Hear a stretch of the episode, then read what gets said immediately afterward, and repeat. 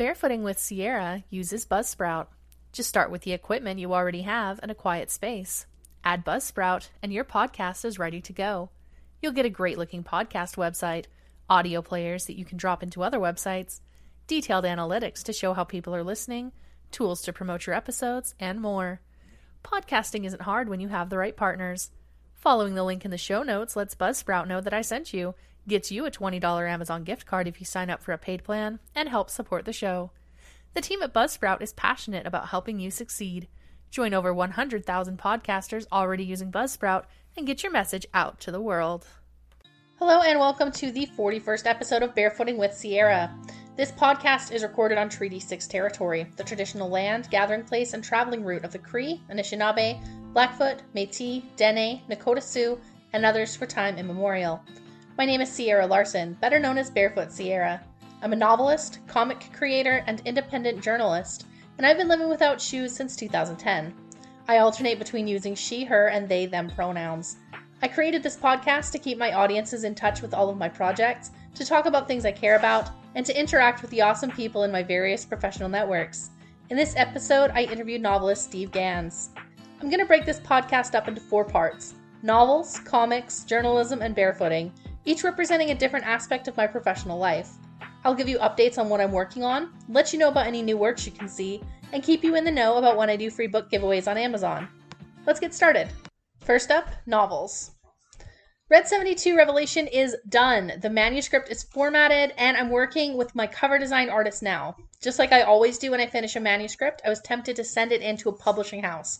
But after reading the terms, I remembered why I self publish.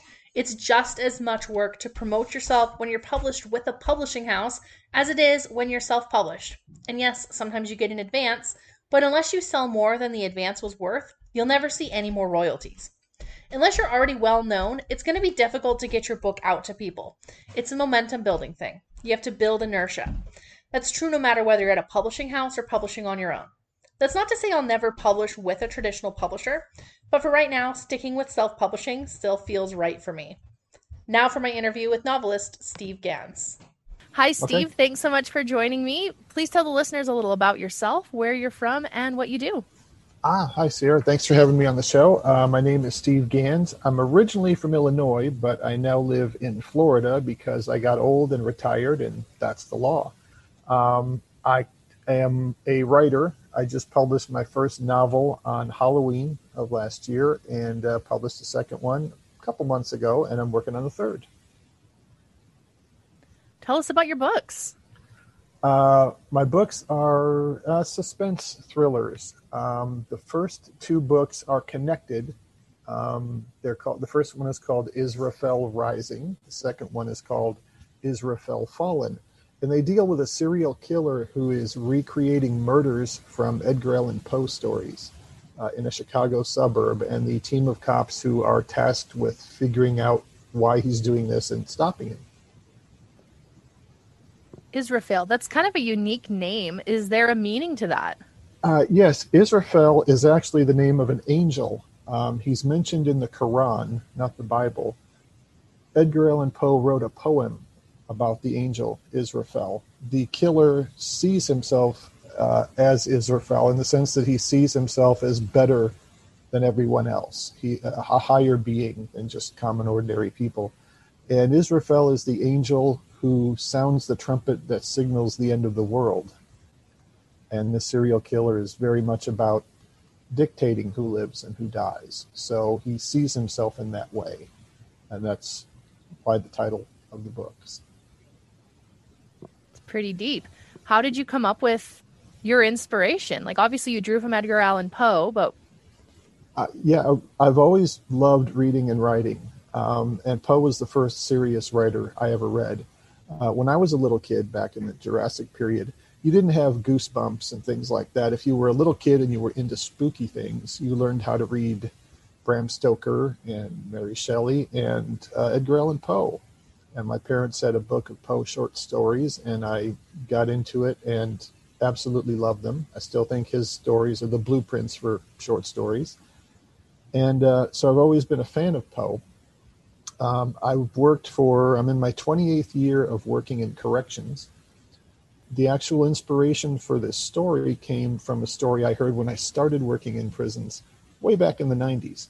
Try to make a long story short, it was a minimum security prison, and there was an, actually an inmate who was escaping on a regular basis, and no one knew it until he got caught. What he would do is he would wait until count was over, he would sneak out of the prison. Being minimum security, it wasn't difficult. He would go down to a local bar and hang out and talk to people, and they'd buy him drinks, and then he would you know, get a good buzz on, sneak back into the prison before uh, the next count was going to take place. And he would do this like every week. And uh, he got caught because an off duty officer walked into the bar and saw him there and called the police and said to the bartender, How long's he been here? He's like, Oh, he's here every week. That planted the idea in my head that, well, you know, Al Capone killed many people, but he ended up going to prison for tax evasion what if there was a really bad person, like a, a, Hannibal Lecter level serial killer, who just through chance got caught up on some petty little fraud case or something like that and went to a place like this and could come and go whenever he wanted to? What would happen then? And that seed of that idea kind of germinated in my head over the years. And when I retired and finally decided if I could fulfill my lifelong ambition to write novels, I decided to go with that story, and that's where all this came from. That is fascinating. I bet you have all kinds of stories from working in corrections. Uh, yeah, it's a uh, it's an interesting field. Um, no one ever says when they're a kid, "I want to work in a prison when I grow up." Uh, it's just something that happens. But yeah, you see, like like cops, you see the worst in humanity more often than you see the best in humanity you learn a lot about yourself and other people and human nature. And there's endless stories in that. Uh, most of them are a little blood curdling. Some of them are funny. Some of them are both. One of the things I tried to capture in the novels was uh, what I call cop humor. People who work in healthcare, people who work in mortuary science, people who work in law enforcement, and people in the military have fairly dark senses of humor it's, it helps you get through. It helps you deal with the horror that you see every day. We could sit around, uh, uh, my coworkers and I, in the prisons and, and tell jokes that we would never tell on the streets because ordinary people would find them appalling and think we were horrible people, but they were just our way of dealing with it. it. It's better than bursting into tears or running around screaming. And my dad was a cop, so I kind of had that even as a kid a little bit. And I tried to work very hard to give that to the cops in my story. So there's a lot of humor in my books, but it's most of it fairly dark and very vulgar. So they're definitely adults only books. I think you find that with a lot of people who have been through trauma of any kind is that they develop sort of a twisted sense of humor as a coping mechanism. Oh, absolutely. Yeah. I don't remember who said it, but someone said we laugh because we cannot cry. Yeah, it, it gets us through. Thank God for humor. Definitely. So, what is next on your on your agenda? What are you working on now? I'm working on my third novel. Uh, my main character in my novels is a uh, sarcastic, kind of snarky female detective who is constantly spouting one liners and dirty jokes, but she's got the best mind for figuring out this stuff of any of the cops. I'm working on her next adventure. It's called The Eight Legs of the Devil, and it's about a a homeless girl who breaks into the house of a rich doctor because she wants to steal some money and jewelry and get the cash she needs to get on a bus and get out of town and start her life somewhere else. And she never comes out. And her best friend, who's another homeless teen, goes to the cops, in this case, my cop, tells her story and says, Help me find my friend. And it leads to an investigation into this rich old family that's covered with respect and influence and actually has lots of dark and ugly and nasty secrets. So that's what I'm working on now. Awesome. That sounds fascinating. So I you mentioned you mentioned that you you worked in in Illinois. Um, how does that sort of kind of play into the settings of your books? Does it at all? Because I know where I've lived does really heavily feature in what I write. Yeah, I was born and raised uh, just outside of Chicago, uh, a town oddly enough with two prisons in it. Um, little did I know then it was just job training living there. And I lived there until I was 51 in Illinois. So uh, when it came time to set these this story in a certain location, I thought, well, this is what I know. This is my backyard, so I created a fictional suburb and set the story there. But it has everything to do with it. I've been in Florida for three years. I imagine someday I'll be ready to write about Florida. But for now, it's it's very much a Chicago story, and I'm going to keep it there for a while because I think I'm going to stick with my main character for a while. She's a firecracker, and I'm awfully fond of her. So she's got more stories in her, I think. Excellent. Yeah, Florida definitely like there's there's that joke that just Google Florida man and your birthday and you'll find your headline for what you oh, are. it, it's absolutely crazy. After I'd only been here a couple of months, just the first thing that comes to mind when talking about Florida, I went to an auction and uh, there were a couple of hundred people there, huge auction, and I noticed a woman about my age, middle-aged woman, black lady, walking around looking at stuff and she was wearing a baseball hat with a Confederate flag on it. And I thought, well, there's a level of disconnect I haven't seen in a while. And the odd, the second thing that occurred to me was that everyone else around her didn't notice it at all. It was completely normal. If anything, they were looking at me going, why is that man staring at that woman? He must be weird. So yeah, it's uh, it's a different world down here. I'll, like I say, maybe someday I'll be ready to write about it, but I'm still trying to adapt. I'm a stranger in a strange land. Oh, absolutely. So I lived in in Jacksonville, Florida from 2001 to 2006. And yeah, I remember the first thing I noticed when I moved there was like there are Confederate flags everywhere.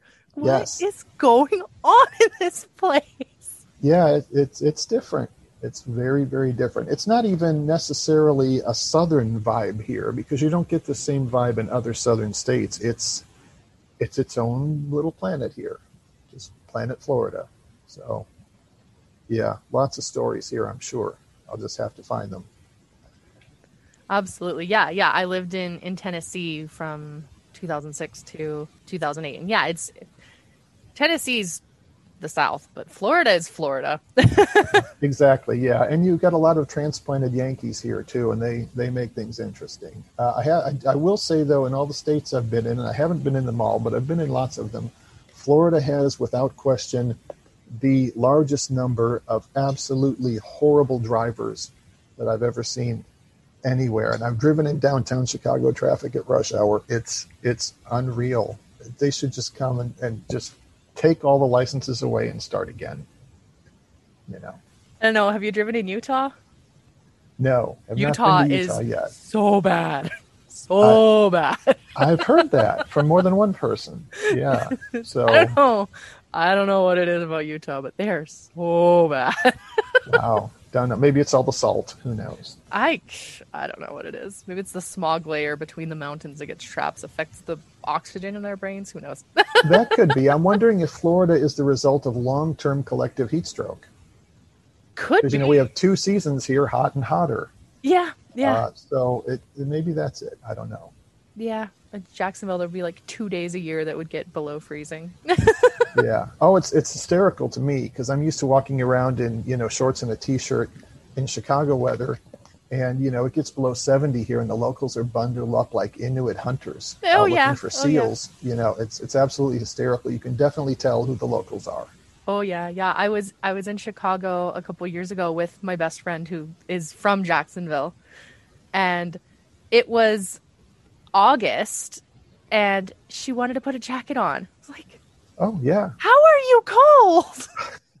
exactly. Well, it is windy, but you know, yeah, there wasn't enough humidity for her. You should have just like taken her to a steam bath and let her sit there, because Florida is basically a steam bath with bugs. That's what it is. I love her though; she's great. Wears a hoodie all year round. Oh yeah, yeah. Uh, there's lots of great people down here. it's never a dull moment, but uh, uh, plenty of strangeness too. It's never, never not interesting. Plenty of inspiration for your for your writing. Oh yeah, I'll I'll never live long enough to tell all the stories I could tell down here. Oh, for sure. Uh, what's the best advice that you've ever gotten about writing? I got it over and over again during the years, but I didn't listen. And and I've always, like I said, I've fell in love with words when I was three or four. I mean, Sesame Street was a new thing when I was uh, that age, and Mister Rogers and Electric Company. I always tell people Morgan Freeman taught me how to read because he was there. So I fell in love with words and telling stories, and I've always kind of written short stuff. I tried writing poems, which thankfully don't exist anymore. No one has to suffer for reading those. And I did some articles and some essays. I published and edited my own magazine for a little while, but I never had the courage to tackle a novel because a novel is a commitment. That is, it's not a sprint, it's a marathon. You've really got to love that story and those characters to devote that much time to putting it all out there. And I wrote my first novel at 54 because I spent 40 years of my life crippled by self doubt. Not only not thinking that I had the ability to do it, but thinking, you know, well, what? There's so many stories that have already been told. How, how can I tell something that's new? You always think your first book has to be new and different and genre breaking, and oh my God, no one's ever heard this story before. It, and it has to be original. And I realized when I decided I'm going to write this book. It might be the worst book ever written, but I'm going to find out whether or not I can write a book before I die. It's a bucket list thing. I thought I'm retired. Now's the time to do it. And the more I wrote, the more I realized it's just committing to doing it. It's ignoring the writer's block, which everybody gets, and you just ignore that. You just skip over it and move on to the next part, and you fill it in later. You know, it's not it's not baking a cake. You can add the ingredients in after you're done if, if it needs more and you just plow through and you do it. And the original thing about your book is your voice.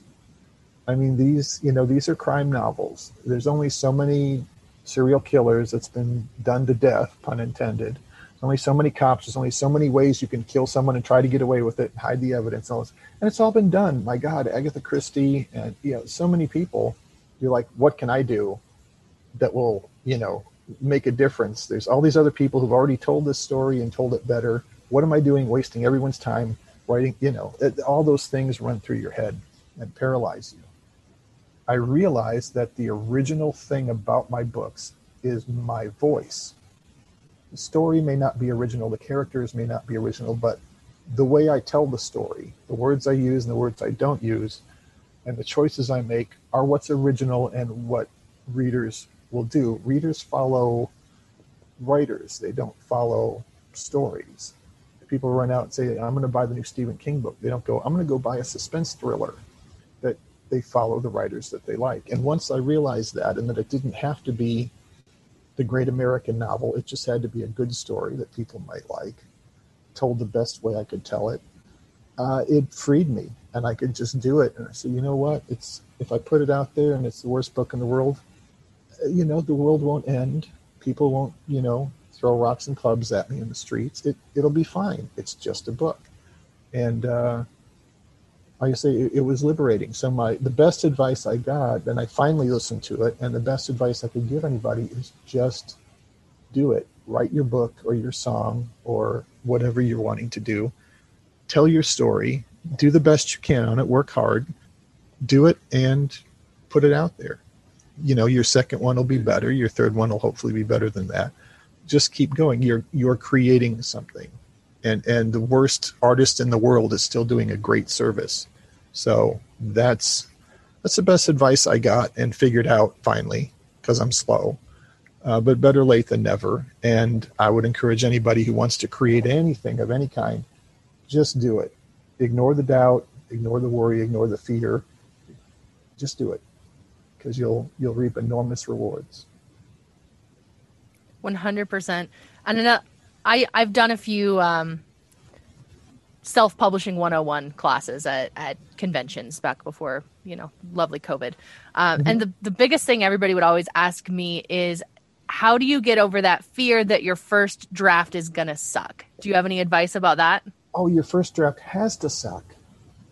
It really does. You know what your first draft is? It's it's when you buy a puzzle and you open the box and you dump all the pieces on the table, you have to sort them out. You have to turn them all over and find the borders and look at them and so or, or you know cleaning your kitchen you take out your junk drawer and dump it on the table and sort out okay i keep this don't need this don't know what this is get rid of this your first draft is you telling yourself the story Just pour everything you can think of into it. Don't worry about the spelling or the grammar or if it makes sense or anything else. Just get it out, get it all out there, and then sit down.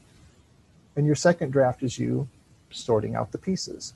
Okay, keep this, don't keep that, change this, make this bigger, make this smaller, whatever it is, and put it together until you've got the best story that you can come up with. And that's when you show it to your alpha readers and your beta readers and say, hey, look, guys, look at this and, and tell me what's wrong with it. Tell me what I'm not seeing because I'm too close to it. That's terribly important. The, the negative, what some people consider negative criticism, is really constructive. You need to hear what those people who give you a one star review say because you want to make sure you're not missing anything.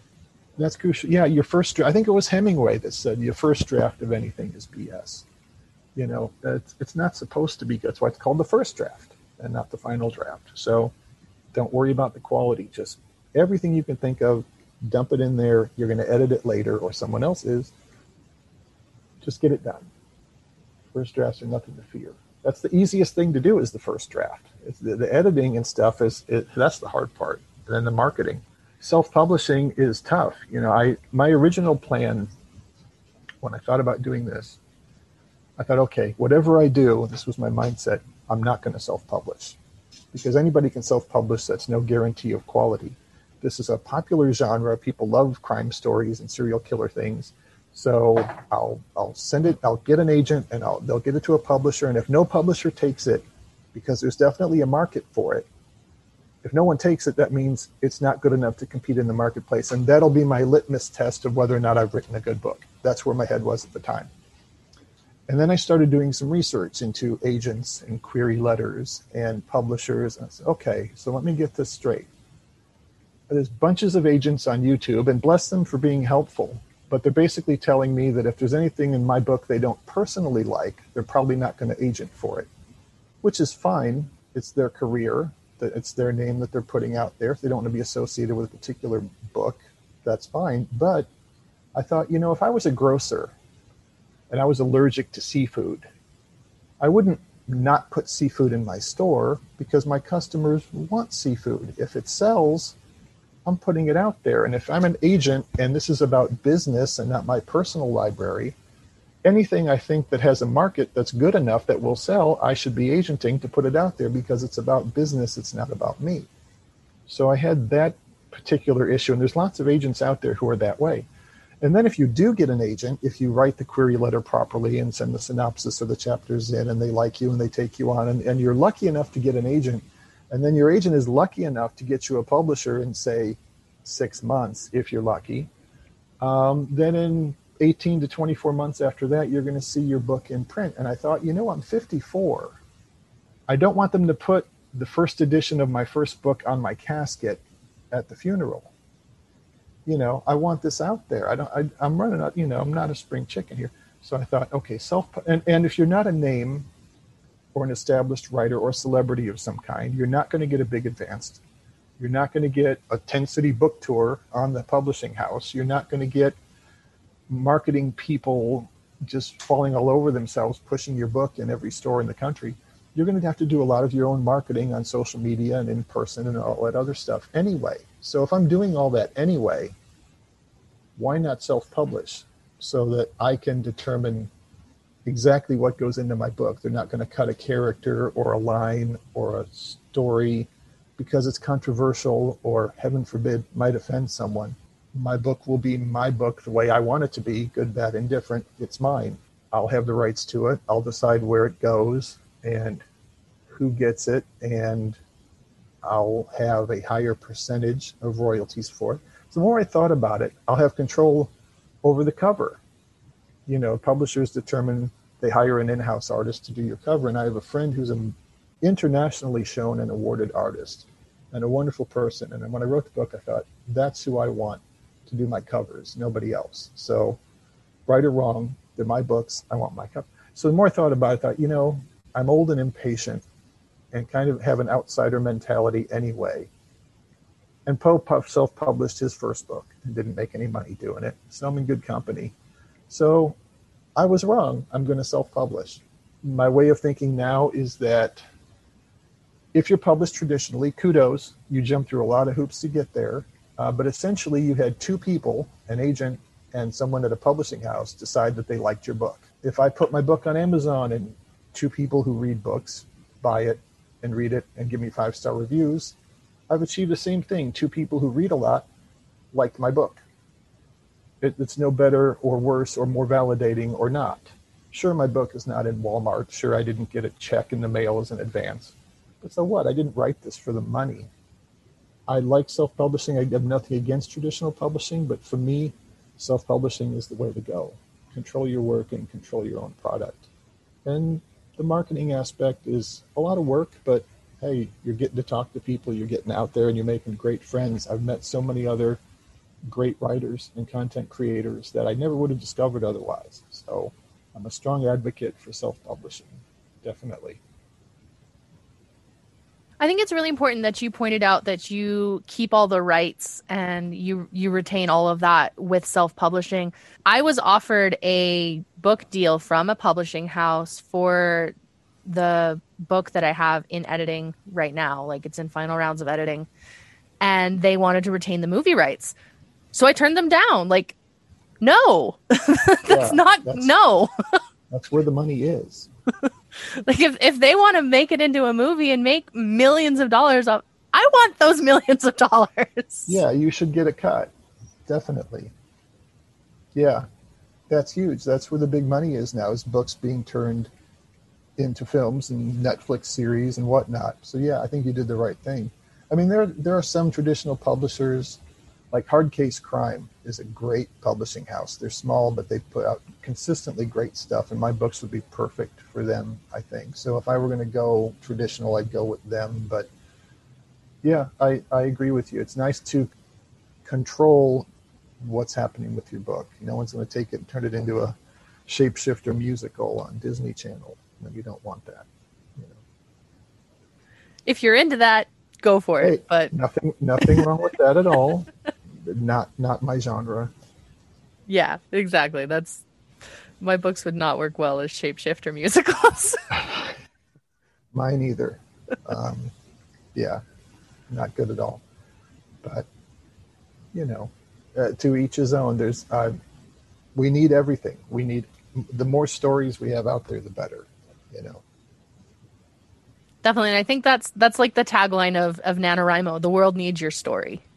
Absolutely. Yeah. And I thought about doing that, but I work full time and I maintain the household. So my wife's a nurse, so she works like 60, 70 hour weeks, especially in the last year or so. Because despite what some of my neighbors think around here, there is a pandemic going on and COVID's real. Uh, I wish they'd tell our governor. So uh, I try to keep the house and take care of things. So I, I just, I looked at it and I thought, there's no way I can do that. I just can't crank out a novel in a month. I, I need more time. And I write short books. I don't, I don't write long. I envy people who can write a Stephen King or George Martin sized table that you can seat several small, or, you know, book you can seat several small children on.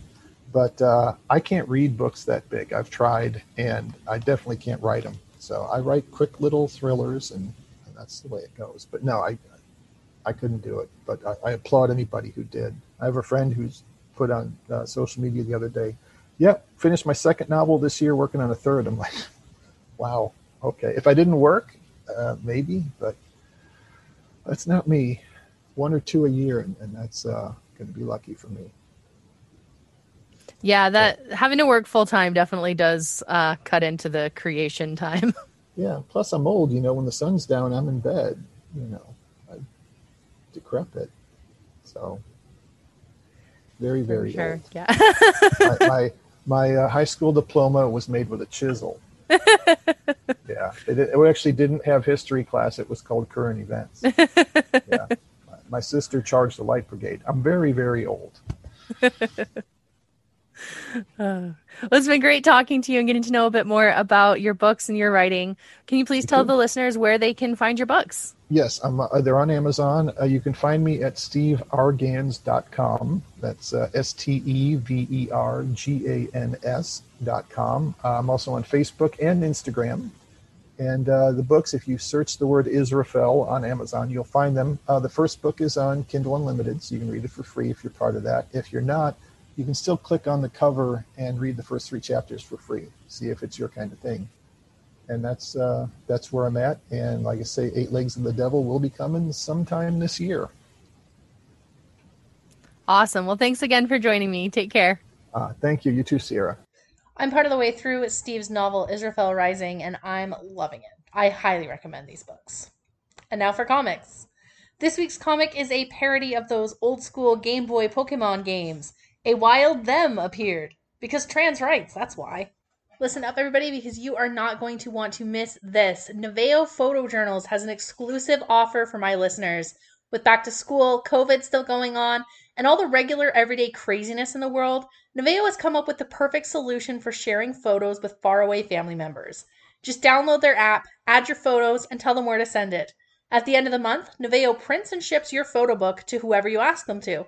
Your parents in another country, or your brother off at university, or your grandparents you haven't seen before the pandemic. It's up to you. And with this exclusive offer, you can get your first two months absolutely free. Just use discount code BAREFOOT. That's B A R E F O O T, all capital letters in the Neveo app. My grandparents love their Neveo photo books, and your relatives will too. All right, next up is journalism. I dedicate a lot of this week to resting. Sometimes your body needs that. I think it's important to be authentic about that rather than pushing a fake perfect image. So here's to resting when we need to. The journalistic scoops will get picked up by someone else, and there will be more scoops for you to pick up when you're rested. Last but not least, let's talk about barefooting. Because I've been in resting mode this week, I was, of course, barefoot all week. Some of my more exciting barefoot adventures involved going to a spray park in Spruce Grove and roasting marshmallows in my backyard. And of course, I had a barefoot birthday. I'm 31 now. Thank you to everyone who wished me a happy birthday. That's all for this week's episode. I'll be back next week with an interview with podcast coach Doug Sandler. Thanks so much for listening in. If you have any questions or comments, you can send them to Sierra the Barefoot Girl at gmail.com. You can find me on Instagram at Sierra the Barefoot, on Facebook as Sierra the Barefoot Girl, on Twitter at Sierra Barefoot, and on TikTok at Sierra is Barefoot. You can follow the podcast itself on Instagram at Barefooting with Sierra. All of my books are available on Amazon.